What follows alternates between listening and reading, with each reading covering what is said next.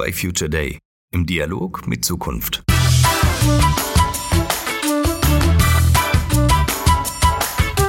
Es gibt diese Momente, in welchen wir entscheidende Weichen für die Zukunft stellen.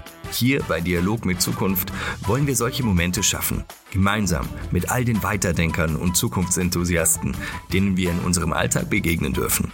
Ich bin Florian Kondert, Geschäftsführer der Future Day GmbH. Alles über unsere Arbeit findet ihr unter www.futureday.network.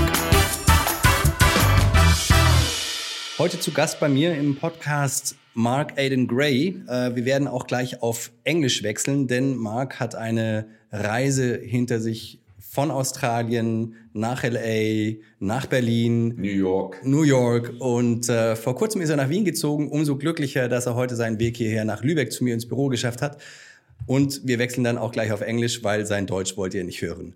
Mark, thanks for coming here. It is my pleasure, Florian. Und ja, mein Deutsch ist nicht gut genug für die deutsche Hörer. Es tut mir so leid. Aber bald, vielleicht nächstes Jahr, wir können noch einen machen auf Deutsch. Okay, we try again, but for now, uh, that was a proof of concept that we should do that in English. Thank right? you. Good. All right. Good. Mark, um, if someone would describe you in one sentence, he has hard times, saying that you're an igniter would be the right idea. Is is that something that comes at least close? Yeah, and it's actually something I'm always playing with uh, with a word that would really capture, as you say, in one sentence, maybe what the a training experience or an experience where I'm talking or something would be. I used to use the word igniter. I still think it's good. Uh, one of the reasons I think igniter is good is because uh, in my work, people have to uh, be in a certain state of aliveness in order for it to really cook. And so that ignition point is really key. I would argue that ignition point is always key uh, when we're looking to develop whatever we're doing. Okay. So um, I prepared an icebreaker question. We basically don't need that because we know each other. We work together as well. Yes. But still, this is about future uh, from many perspectives. And uh, while we're talking about ignition, what ignites you when you think about the term future at the moment? The thing that ignites me the most about future is this idea that it's the little things that I'm doing every day. I would say we're all doing these little touch points in our day that are planting seeds for what happens down the line in the future. That is really something that literally gets me out of bed to think that I'm going to do these little things, these behaviors, and somewhere down the line there's going to be this future that arrives in the present that's going to have been created from these touch points. That's really exciting to me. When did that idea come to you? Because uh, to to tell people a bit more about you, you have an actor background, right? Yeah. Uh, but this is not exactly what you're doing for your daily living today. That's right. So, wh where did you start? Why did you arrive where you arrive now?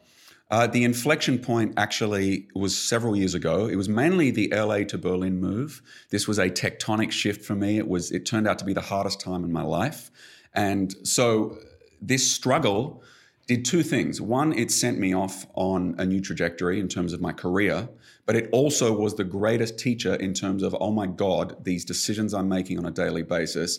They're what got me here from all of the decisions I made in the past, and they're what are going to get me wherever I go. And understanding that reality, uh, this is something maybe we can talk about this denial of that. I think it's easy for us as human beings to deny the fact that these decisions, these behaviors are going to create our future. And so that inflection point was what got me where I am now. So this was four years ago. Um, I was really uh, at a crossroads. Berlin, I was living in Berlin at the time. Uh, we moved to Berlin for a life change. Uh, be careful what you ask for because we got a life change. And then I'm standing in Berlin and I'm realizing I kind of knew this was not the best arena for me as an actor, as an English speaker. And I'd already been training as I'd been a trainer at UCLA on the acting front.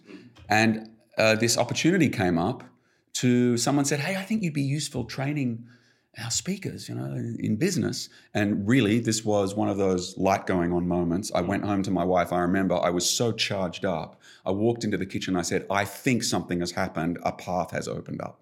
It was really, and to look back now and, and see that that moment was true, that what my body was telling me was accurate, is really remarkable. And it was a great time for that. When you say it was four years ago in Berlin, um, this is where the the startup universe uh, was just like going crazy, and everyone was going on stage and pitching. Yeah, and what's amazing about that is four years ago, if you went online and said, How do I uh, pitch my product as a startup? you would already have found rivers of information. And even with that, it just shows, and this is something that you and I discuss, that the cognitive, just the theoretical understanding, is not enough. Yeah, right. Because you know, actually, so the first one of the first uh, major jobs I had was as a resident pitch trainer, and uh, and so coming into contact with that as a trainer, I'm thinking to myself sometimes, why do you need me? Because, oh, can't you just go online and get all these great tips? And often people would say, can you give me tips? And what I've come to understand and what I came to understand was, oh, that's not enough. That's not working. They're getting up there and there's there's no story, there's no life, there's no impact for the investor listening. That's when I started to realize, okay, this is not about uh, 10 tips for how to tell story. So, so the head culture is not bringing us to the point where it where it's really working.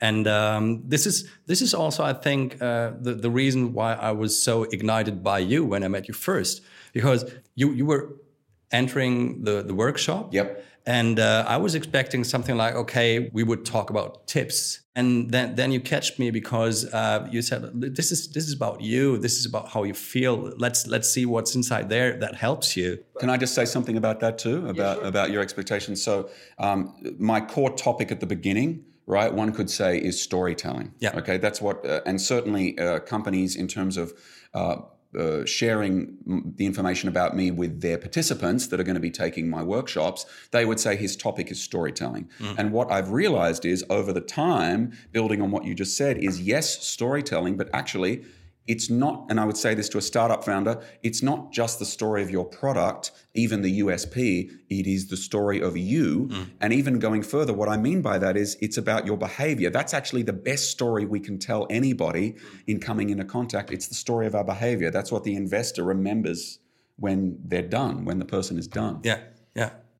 What brought you into the game for, for a puzzle that I had in front of me was the term fierceness. And that has exactly to do with the idea of storytelling, with the idea of behavior. Probably that that's interesting for the listeners. I hope it's going to be interesting for the listeners as well. And if if you can put it shortly at the moment, because then it's the right moment for the people to decide if they stay with the podcast or skip to Facebook or Twitter right now. this is the pressure moment, everybody. Yeah. So here we go. I'm on the spot. What I would say on that is this this story you're telling through your behavior your behavior for me is the thing that your behavior in the present creates your future. Uh, when it comes to fierceness, it's really about your optimal self, your optimal response to your world. And so, if we think about the person we want to be and we think about all of the challenges in our life, if we take a second to say, what would it look like if I responded in the optimal way to that? What response would make me so fiercely proud of myself? Oh my God, you responded in such a great way to that moment, that challenge. That's what fierceness is about. Okay. And that should be very easy to anticipate also for business people. Yes. Like, what's the cost of not behaving like yes. that? There's that nice quote the CFO is uh, telling the CEO, What if we invest training the people and they leave and the ceo is watching him saying what if we don't train the people and they stay? This is amazing. This this captures everything. Yeah. And uh, even i've had uh, I've, I've had ceos or companies kind of imply that concern to say to me okay you're training in optimal behavior in optimal empowerment. You know people are always saying hey how can i take greater ownership in a team ownership of a project ownership of purpose well, you take that much ownership, what happens if they own it all the way to, oh, I can actually expand beyond this company? So this is a topic. But of course, who do we want in our teams? What kind of human do we want? Yeah. And actually, fierceness is about uh, our own version, each of us, of becoming a new human. It's that thing when you go home at the end of the day and you said, wow, I can't believe that I did that. I didn't do that yesterday. Mm-hmm. Mm-hmm. Is it is it also about that overstressed word purpose? It's hard to talk about it today, but I think we have to do it because yeah. it gets a new spotlight then. Yes. It is, of course, it has to be about purpose. And uh, in, in my version of purpose, it's got to be beyond a leadership commitment or a core value, right? So it's got to be that thing. It's hard to talk about this. It's a trap without sounding like you, without saying things that have been said a thousand times. This is actually a fun process that if people are listening, it's these trapdoors of just saying a word, right? Mm. Just saying something, but there's nothing underneath it. Mm. But in the end, we have to find the reason beyond just the practical everyday making a living, even I would say beyond ambition for doing something. Even that, someone could say, I'm fiercely ambitious. I get up because I want to get to the top of the hierarchy. I want to make a zillion dollars. I mean, I think these are all fine drivers, fine human drivers. But even beyond that, mm-hmm. what at the end of the day, at the beginning of the day, is going to drive me? And, and that question, yeah, I am not sure how to answer that in any given moment. It's enormous. Mm-hmm. It is, definitely. Let's say we meet the first time. You talk to me about fierceness and it attracts me. You hit me with that. Where do I start? Hmm. Well, you start with questions. So, this topic of fierceness starts with being willing to look at where are the areas of my life which I can say, I am not fierce, where I'd like to be fierce. And while this seems easy, um, you and I often talk about stretch, and maybe we'll discuss that a little more. But this self diagnostic, I often say to people, it's going to require a little cost. If it doesn't cost you something, then you probably haven't located the most valuable use cases. Because I think any of us can say, well, there are certain areas of my life where I'd like to have better behavior. Mm. Let's go beyond that first answer. It's the answer where you think of something that just stings you a little bit. Oh, yeah, I not only could I be more fierce in that area, I probably need to be more fierce. That's where I want to go. Those are the valuable areas for myself as well. This is what change is is defined, right? So if you don't feel that it hurts at some point, I mean, it doesn't has to kill you, right. but it has to be uncomfortable uh, then the chance that something will change is not too big because that simply will say that you're within your comfort zone yep. still. Yep. Yeah. For sure. I, I use a, a, dumb acronym with purpose. And again, it's another trapdoor, right? Which is uh, I say MPLB, making people's lives better. Right? Ouch. So, Ouch. Yeah. Why do you say ouch? Because it's a cliche? Because it sounds corny? I mean, you, you, you, announced it already. It's a trapdoor. You have to explain that one. Yes, definitely. For sure. Because uh, again, this can sound Hollywood and self development and corny. Yeah. Um, so when people are thinking about purpose in their job, for instance, and by the way, I think uh, there's two things here with purpose. One is knowing it, feeling it, acting from it, right? Being connected to that through line of purpose in your daily life. The other is being able to state it being able to tell the story of it for other people, to inspire other people, to make connections with others. So there's two things going on here. And when I talk about purpose, I like to give an example. And again, this is a trapdoor, ladies and gentlemen. So here we go. It's 11:30 at night. My wife says to me, "I want 3 chocolate bars." Right, go get me three chocolate bars. I'm about to get in real trouble with my wife when she listens to this. I mean, in Berlin it works. In Vienna, you get it bad times. Well, this is interesting you say that because in Ber- yeah in Berlin the Späti's right there, and I, I jump across the street. Right. Yeah, that's very true. and I was actually thinking of Berlin in this example. So I go downstairs and I go to the guy. It's eleven thirty at night, and I walk in. and I'm not in a great mood, and I'm kind of tired. I don't really want to be out getting this for my wife. And and he goes, "Hey man, how you doing?" And I go, "Oh," and I go, "Hey man, I'm good." And I say, "Hey, listen, do you have this chocolate?" And he goes, "Yeah, it's just over there." And I go, okay, oh, do you have, yeah, it's just over there. So then I go to the counter, I take up money. I say, oh, I also need that actually. And he goes, actually, I've got that for you. It's just, and he grabs and he gives it to me. He gives me the price. I give him the money. He gives me the change. Great. He says, have a good night. I go, yeah, you too. And I walk out. That guy has made my life better. Now, what do I mean by that? So that again, we don't fall through the trapdoor of corniness. He could have made my life a lot worse. He could have known, he could maybe not known where anything was. He could have been rude. He could have screwed up my change. He could have taken longer. All of these things in some that so that's a low level kind of low scale version of making my life better. Mm-hmm. But if we think about a more complex job, a more influential job, a more for lack of a better word, important job, now we start to see that understanding how we're making people's lives better if we can be in contact with that, what a motivator and a driver I think that can be. Mm-hmm. You recently told me something about a customer who was calling you. It was also about the training and about the, the use case. It was a company based, or at least the department was at Palo Alto yes. in California. Yes. Um, and that thing kind of astonished me in terms of, okay, what do we talk about and what's the reality out there. That will be kind of the more complex example, right? Yes, this is fantastic. So thank you for the bridge on that. This is great. so let's let's yes, you're doing your job well. Let's take that example now of a more influential, large scale job. So yes, I'm working with someone on behavior, and they're talking about leadership. And it's a unit of 250 people, an enormous company, innovation unit. So we're talking innovation here. We so, so just the innovation unit has 250 people. Yes. So, ladies and gentlemen, please let your imagination Drive, it's a huge company. This is what we can tell. Yeah, huge company. Innovation unit has 250 people. So of course we must assume that the people that work in this unit, they're there to be motivated, to drive forward new products, creativity, all of these things. All the things that we would think we want. Open mindset, trust.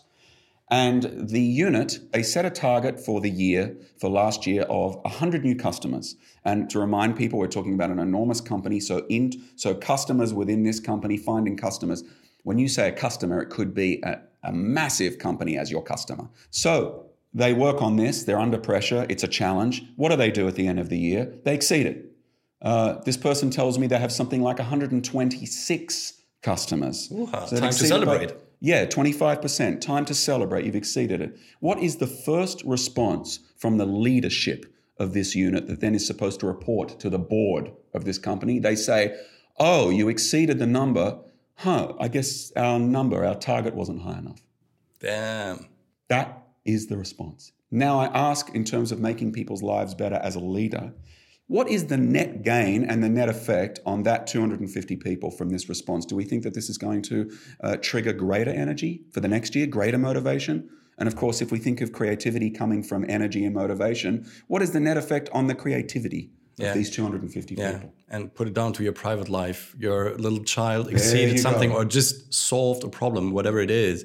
Yeah. And you have the choice to say, You did great, amazing. Yeah. Or you say, ah, You could have done better. Yeah, I guess what you're doing isn't difficult enough. Yeah. Right. So if we think about the behavior of that, and this comes now back to future, so there's an example of behavior in the present creating the future. Then the next year comes, and maybe the end of the year, they have 71 customers. And the leadership says, What the hell happened? Let's trace it back to that inflection point. Mm-hmm. Mm-hmm. Purpose. So making people's lives better. That leader, in my opinion, failed at making people's lives better in that moment.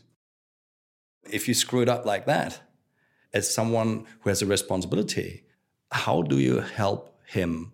I mean, we were talking about fierceness I, I, could I could say it was fierce from him to say we have to rise the mm. figures, you know, because that's wild. Uh, he's driving the company, but th the example is pretty clear that won't work. So what is fierce? So this now brings. I answer that question by now widening out a bit because in my work with people, one of the key things with working on transformation, uh, what I call behavior creation, because that's really what it is, is that we have to address the topic of ecology, right? Which is that, and I think in personal relationships, we see this, especially, let's say, in marriages later in life, someone realizes they need to break out, they need new behavior. But what do they do? They destroy the ecology of the relationship in doing so. So, what people have to feel safe that this new, empowered, optimal, highly creative behavior is not going to destroy the ecology of the workplace. I think the first level of that is destroying the ecology of their career right? Am I going to start offending people, scaring people, right? So they end up being banished. And so, in this topic with this leader, they one could say that their response was fierce in the sense that they're relentlessly ambitious. They always want more. But what they didn't realize is this version of fierceness, it harmed the ecology. Mm-hmm. So the first touch point when I'm working with people is whatever you decide, however you decide you want to change your behavior with my guidance, that we come up with a workable model that still is good for other people. Mm-hmm. So, one of actually then the guiding principles of fierceness is again, it makes other people's lives better. Mm-hmm. Mm-hmm. If it makes their lives worse, then this is this is not fierce. This is not going to go anywhere. Okay, you back to the situation that you're working with that C-level person who screwed it up. Um, I've learned that fierceness has uh, several modes or states of being. What would be a state of being when it comes to behavior that you would suggest to work on with that person? It's a great question. So uh, I have five for lack of a better term, pillars of fierceness. And I like to kind of expand on that word because pillars, I think, is overused in every leadership commitment on every wall in the world. It's kind of a state, it's a mode of being. Mm-hmm. And these five, uh, I kind of group them. So when we think about fierceness, we often think of the strongest person, the most ferocious, right? right? Yeah. The one that grabs the center, kind of like the CEO we're talking about. And so in these five pillars, those two would be daring and standing strong, right? So when we think right. of fierceness, those are the two we think of. Someone who's really daring, strong. I connect that with uh, being ambitious. Yeah, exactly. Yeah, exactly. And this is what he was. Yes, definitely. Very ambitious. Yeah. But then there are three other modes of fierceness, and these and these are the quieter modes: vulnerability, humility, and generosity. Hmm. But I must say that they may be quieter, but they're equally powerful. This is the thing that people often don't understand, especially, I have to say, especially male business people, that, for instance, they equate vulnerability with something that is softer, weaker, more fragile. No, no, no. Vulnerability is equally as powerful as daring and standing mm-hmm. strong. Mm-hmm. So when I think of this CEO, the first thing that comes to my mind is generosity.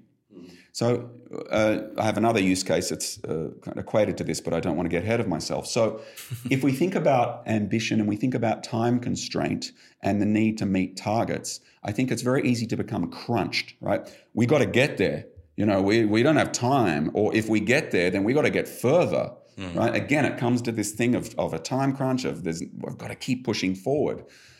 There is something generous about being able to stop and say, we need to celebrate this right now 1st mm-hmm. And I think for someone like this leader who's just relentless, relentlessly pushing forward, mm-hmm. generosity, this would be a version of generosity mm-hmm. for them. And a key thing, of course, here to say is that these five modes of being, they're going to be different for every single person. That's part of the work, big part of the work. Mm-hmm. But for this leader in particular, to be able to somehow take a second and be generous with the team, mm-hmm. huge touch point. Wouldn't it be also um, the mode of standing strong with a new definition because standing strong will be in in conventional terms something like yeah we need to push. Right. I stand strong and keep on pushing. But standing strong will be in that new definition also. No we stop at that point. This is enough. Yeah. we have to take our time to celebrate with our team for example for not to destroy that moment. And standing strong in terms of uh, i stand strong in front of my shareholders for example. Yeah. Saying, yeah, of course we could push even further. Yes. But let's stay there for a moment. So you've just created a great link for me with standing strong because of course and that's that's for me the beauty of the work is any of the modes of being the pillars uh, could be the functional one and the the effective one for someone. Yeah when you said standing strong, then when you got to standing in front of the shareholders to say to them, listen, yes, we're going to go for more, but first, hey, we need to aff- we need to affirm, we need to take care of the ecology. When I think of standing strong, I think of drawing a circle around ourselves, right? Mm-hmm. Of creating good, positive boundaries. Um, this is often work that people need to do for all kinds of different reasons, whether it be time management, whether it be empowerment. And so, in that particular example, yes, maybe the maybe that leader, we don't know, but maybe that leader actually is feeling fear around, yeah, but if we stop and celebrate, other people are not going to understand that I need to report to. Mm-hmm. And so this thing of saying, no, I'm going to draw that circle, that boundary, go, no, I'm standing right here planting a flag for a 2nd mm-hmm. For sure. Mm-hmm. Could be that. that. That's probably also a nice bridge for stretch. Because uh, when, when I think about saying, I need to build an environment from the perspective of an ecology you were talking about before, then the question is where do I create that stretch? Do I create that stretch for the ones who keep my ecology up and running? This is the mm. team. Or do I go for the short term goals and say, okay, now I make someone happy, but on a long term, I'll destroy a potential, which is a team of 250 competent people. Right. I mean, there, there we are when it comes to the future discussion. What has that to do with future? Yeah, and actually, fierceness is often about uh, the long term versus the short term. Mm-hmm. I was just talking, I was working with a leader recently in the Middle East. He was talking about, um, he was fascinating because he was talking a lot about the difference between the European mindset and the Middle Eastern mindset. And that in his view, as a leader, he had discovered in this region that this longer view he he could see was operating. And his suggestion was one of the reason is when you're dealing with turmoil and constant revolution, you start to develop this thing of, yep, this is going to come today, and it'll come again in six months or a year. But I'm seeing kind of a uh, this extended view over the horizon. And so fierceness often is about, no, I'm going to be willing to take the long view on this. And I I know for myself, that can be a stretch point. Definitely. And in speaking of the modes of being, uh, our, and I'm sure we're going to get to this, that it's one thing to say we need to be X, it's another thing to actually then make it happen for ourselves. Um, that taking this long view with these modes of fierceness, figuring out how to do that, what do I need to do in order to adjust my mindset, my feelings, my habitual responses so that I can actually do that, that I can take the long view. It's not an automatic thing to be able to switch on a different mindset. No, not at all. I mean, we're all uh, under high pressure. I mean, we're talking business here. We're all under high pressure. There's so many things outside there. We don't know what's going to happen, on which figures we should rely, and stuff like that. Um, and it's always more comfortable for us. It feels more safe to have these short-term decisions instead of okay, what's that long-term view? Yes. And um, at the end, still, business is about growth. Right. And this is where, for instance, if we talk about the quiet power of vulnerability, humility, or generosity, then humility for me is a key and it has great power and strength. And I'll give you an example I like to use, not someone I've worked with because it's from last century, but I often talk about Andrew Wiles. If anyone listening doesn't know who Andrew Wiles is, I would definitely uh, YouTube or Google him. Uh, he solved a very difficult mathematical proof. He won the Nobel Prize, I believe. And uh, he solved this proof by telling his wife and no one else, because it's such a competitive environment, that he was going to go into his office and he was going to solve this mathematical riddle that had been around for, it's called Fermat's last theorem, it had been around for hundreds of years. And so for six years, I believe, Andrew Wiles went into his office by himself to crack this thing.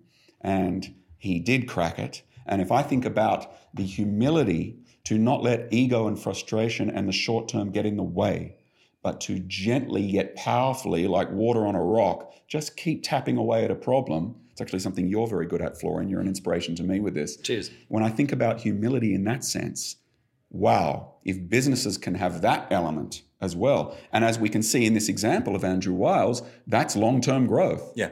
I mean, he ended up making a major contribution all time to mathematics. Yeah. So for me, practicing that kind of humility, that is a stretch, but that's really valuable. Mm-hmm. And it's all these little parts and pieces, right? It's it's not the big shot where we're saying, okay, we we're switching or changing a concept or something or a system. It's all about yourself. Is that right?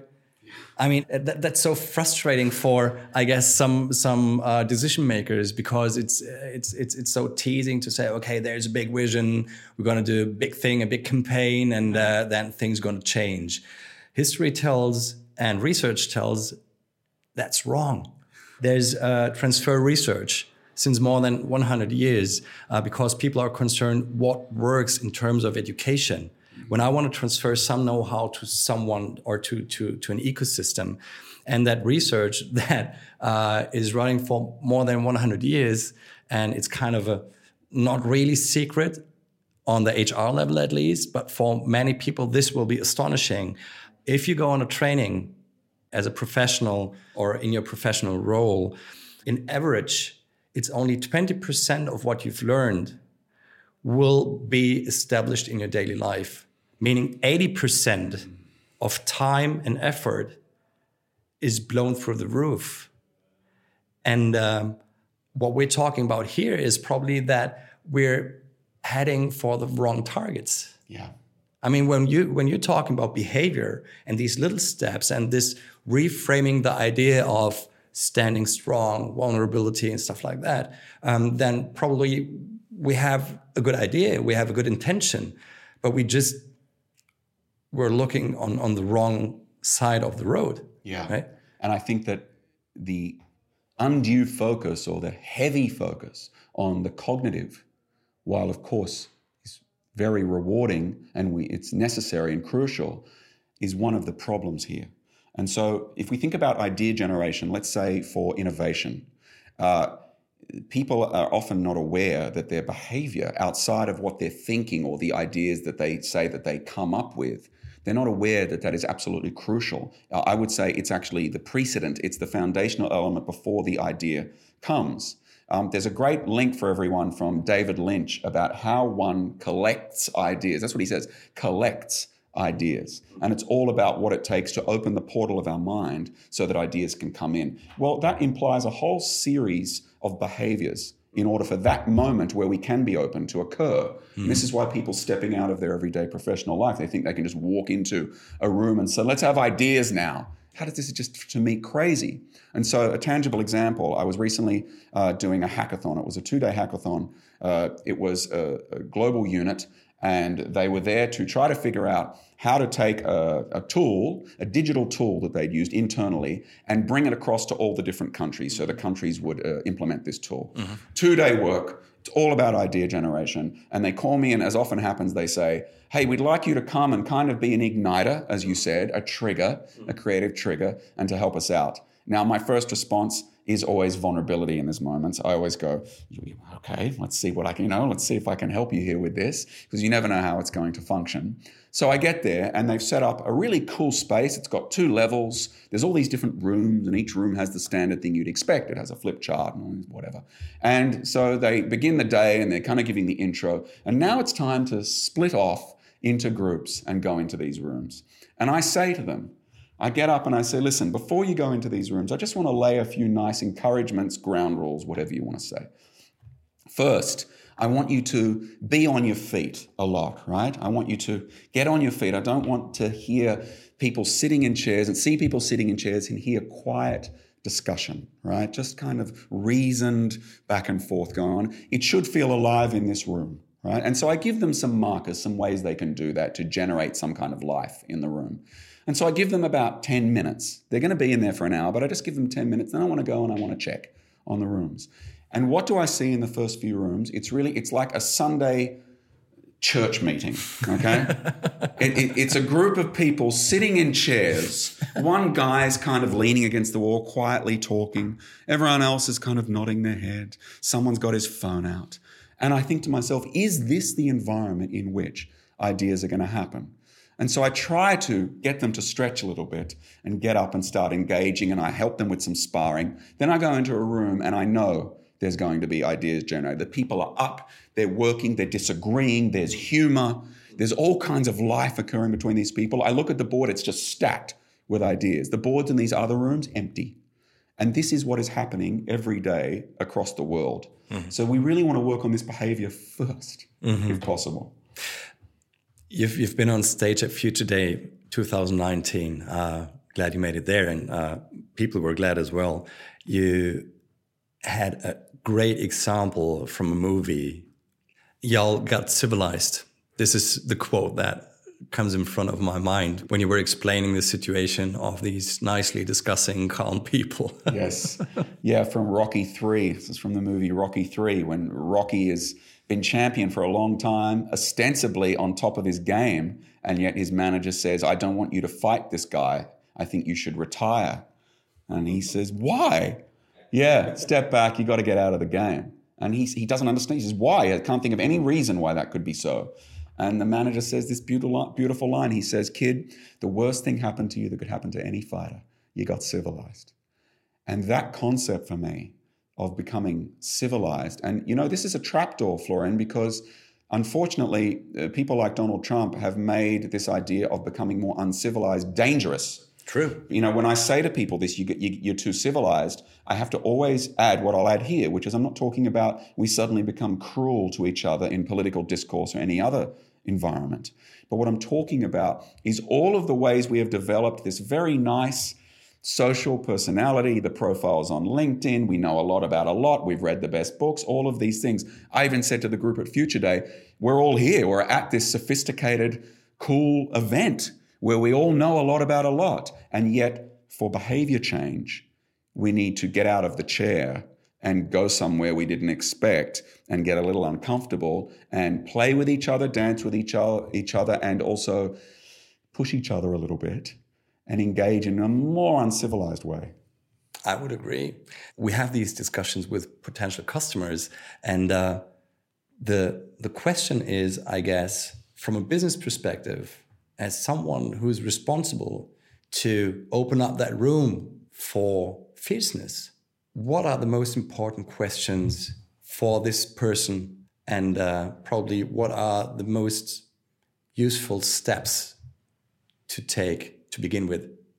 For the person who is looking to organize kind of to to create this Yeah. event Yeah, because I guess this is a top-down discussion, right? Yeah, I mean, it is. There, there there's some some topics where we should discuss bottom up, yeah but when it comes to a commitment to open up the room, say, okay, we, we probably got a bit too civilized. yeah We probably need to change that to to see what what happens when it comes to innovation, when it comes to business development, when it comes to motivation. Um, then this is a top-down yeah thing. Someone at the top of the company has to say, okay, we're taking that serious, we're going that way. Yeah, that's a- such an enormous question. The first thing um, that comes to me when you ask me that is something that builds on the civilized uh, issue, which is um, uh, maybe people out there have read this book. I know we both have uh, Culture Code. I think Daniel Coyle is the writer. One of the, the takeaways from that book is is about safety, right? This this feeling of of that people will achieve and perform, but they need to feel safe. And so, taking a diagnostic on what is the safety level in your company, in your organization, with regard to this kind of growth, that's that's an early one. It's certainly something that I try to get a read on very early when I first come into contact with someone. Hmm. Regarding the what areas of my company, I would think about what I call beauty and cost. Mm-hmm. And what I mean by that is first on the cost side, getting really in touch with can I get somewhat clear, and I try to help people with this, but even before they've spoken to me, can I get somewhat clear on what I believe the cost is right now of what I see as suboptimal behavior? Can I get clear on that? Because I think it's really good for people to save themselves time on this issue. That if they're not really clear on the cost, or they don't believe there really is a tangible cost to suboptimal behavior, then maybe they don't want it or need any kind of impulse in mm-hmm. terms of fierceness. So I would really, and this is actually harder than it appears, as I said before, with getting real on this issue. So looking at the different departments and saying, well, first question, is behavior now is behavior important here, optimal behavior? I think my automatic answer is yes. But some people are very stuck on just the systemic and operational side. And they say behavior is not important in that area. Again, that could be another question. Right? So getting clear on the cost. And then on the beauty side, is can I get somewhat clear or start a conversation with myself around is there appeal in changing behavior? Of course, first on the revenue and productivity and growth front, do I can I see some kind of horizon where it's better because of better behavior? But also on the cultural front, on the experiential front of my organization, walking in here every day, can I see the appeal? Is can I tell a story where ah, improved behavior here would actually make this a better place to work? And something we haven't touched on much, right? Is so far is uh, retention and recruitment. Yeah. Oh, yeah. this is becoming a huge issue. We all know it. It's I don't need to say it, but it's becoming a big issue in terms of what people are bringing up with me. The importance of improved behavior. In terms of we're starting to realize actually that uh, we thought we were getting access to and recruiting the best people. We may not even be seeing the best people. Yeah. They may not even be showing up when we have outreach. Yeah. And so, on that front, what's the cost and beauty of improved behavior? So, those are some of the places that I'd start. Yeah. Meaning more pragmatically, if you're not able to tell the story, no one will listen, no one will come to you and even think about to start working with you mm. or for you. This is where, on, my, on the storytelling side, I always talk about the best stories make a movie in our heads. This is what I'll say to startup founders. If you can make a movie in my head of your product working beautifully and change, making someone's life better, you actually have already done it because now I'm already participating in the reality of your product without even wanting to, almost beyond my will. Yeah. It's already playing. And I want to be part of it. Yes. And so if you can tell the story of what your company feels like, the behavior, not only that you'll be partaking in, but also that you feel around you, I think this goes a long way in terms of recruitment. Mm-hmm. Mm-hmm. It's also a nice bridge because we were talking recently about the term of motivation. This is so interesting. If, we, if we're talking about motivation, many people uh, consider this to be a state partly kind of behavior. But if you think about it and discuss it that way and use what we've talked so far um, about behavior, then motivation is not a state, it's a result.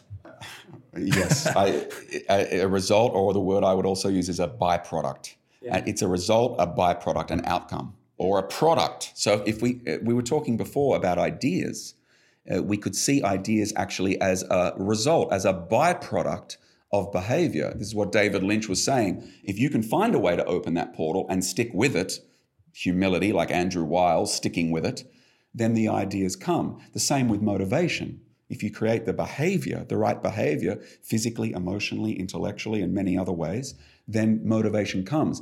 Uh, recently, someone was asking me, um, why don't you use authenticity as one of your pillars? They asked me. And I said, well, good question. And I reflected and I pondered on that. And uh, my response was a question.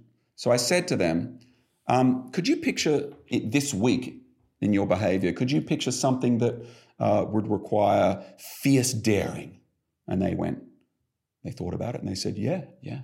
And I said, could you tell me or is it too personal? And they told me and I was like, yeah, that would be daring. And I said, could you picture something where you'd be fiercely vulnerable? And they went, oh, yeah, I have to have this conversation. That would require, oh. And I said, yeah. I said, now, could you picture something where you're really authentic? Let me take over. I mean, this is a real, real time test. This is real life. Ladies and gentlemen, this. first time.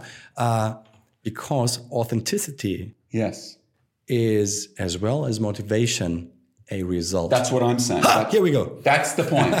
okay. Exactly. Authenticity is a byproduct. Yeah. Sorry, was I going too long on that on down that journey? No, no, yes. not at all. I was just trying to test this if, yes. if I got it right. Yes, because uh, th- then we're talking about that motivation is indeed a result as well as authenticity. It's a result. Like what what takes me to the point where I got a product which is called authenticity. That's right. And then we're talking about these five pillars about fierceness and the circumstances how it can be built. Yes. It's a byproduct because if I say to you, Florian, right now, be more authentic. What the hell does that mean? Yeah. And this is the problem with leadership commitments. I mean, I think it's great that we want to say them out loud. I believe in them. I believe in in in transmitting core values. But it's one thing to say be X. What does that mean? Mm-hmm. And so, in my work with people, I know I'm successful if it produces behavior. Mm-hmm. That's what systems and operations, if we're working on this kind of development, we need to build things that produce different behavior. And motivation, if we think about giving to get, generosity, you know, there's something I remember someone said to me many years ago, I didn't want to hear it because I was complaining. I said, Well, I'm not really excited about this. And they said, You know what? You want to get excited about it, you got to give excitement. You actually have to get into the behavior where you're giving that excitement. And then what you'll find is, oh, I've stepped into a new space where excitement's coming back at me. Mm-hmm. And it's the same with motivation. I can't sit around and say, inject me with motivation. Yeah. How do I have it? We have to create the behavior where it can happen. And th- this is this is when you were talking about safety, right? Like I feel safe here. It's warm, it's cozy, yeah. you know. But it's it's the other part of being safe. It is that you feel that you have that safety belt yes. because it's going wild. Yeah, that's right. Safety is part of the environment that's created that is that allows these things to come forth, right? Yeah. Things like motivation and ideas and authenticity, fierceness. That it can actually, this plant can push its little root through the soil because you've created, you've laid the ground for it. Mm-hmm. And actually, creating safety, and this book Culture Code goes into that very nicely, is all about behavior. Yeah. I mean, he talks about the thousand signals that we give that create safety. This is something I work with people on. This is why when we work on role plays or we work on circumstances, we're trying to get granular about the different aspects of behavior that you can actually change to create more safety. Mm. And there's a great example in Culture Code uh, that I just loved where uh, he talked about a study they did where they went into a school and and by the way, you also know this study, so if I miss an important detail, feel free to we, jump we, in. We cannot play that. I'm curious here or surprised because you. Okay, but okay, yeah. I'll, I'll, shut my mouth and let you tell the story yeah. without being surprised. Exactly. So so they go into a school and they say, I think it was people from Harvard, and they say we're going to do an assessment with a particular group of kids. Um, I think it was they did a form of kids, 100 or something like that. Um, can you let us do an assessment and it's going to show us who the gifted kids are, who the high potential kids are. And, you know, this will help you. It gives you a good reading on, on the different metrics. So they give the kids this test, right? And it's a mixture of things and questions and all this kind of stuff.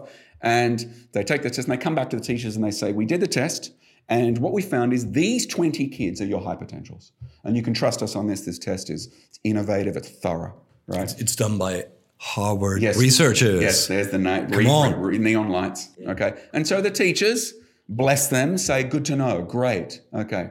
So these researchers from Harvard come back in a year. And what do they find? They find that, of course, the 20 kids, they're doing the best in tests right? They have the best IQ readings, all of these things. And the teachers can say, look at you smart Harvard people, we can all pat each other on the back. Well, it turns out the test was, excuse my language, bullshit. There was nothing in the test. The test was complete nonsense. It did not measure anything.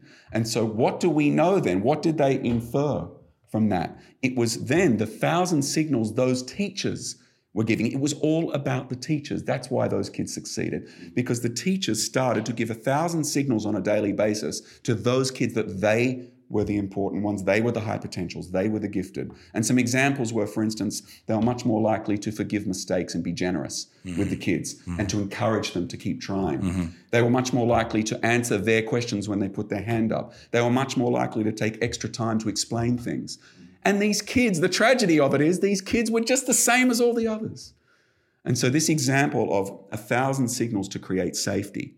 And there is a perfect example that the kid's success was a byproduct of the environment yeah. of the behavior. Right.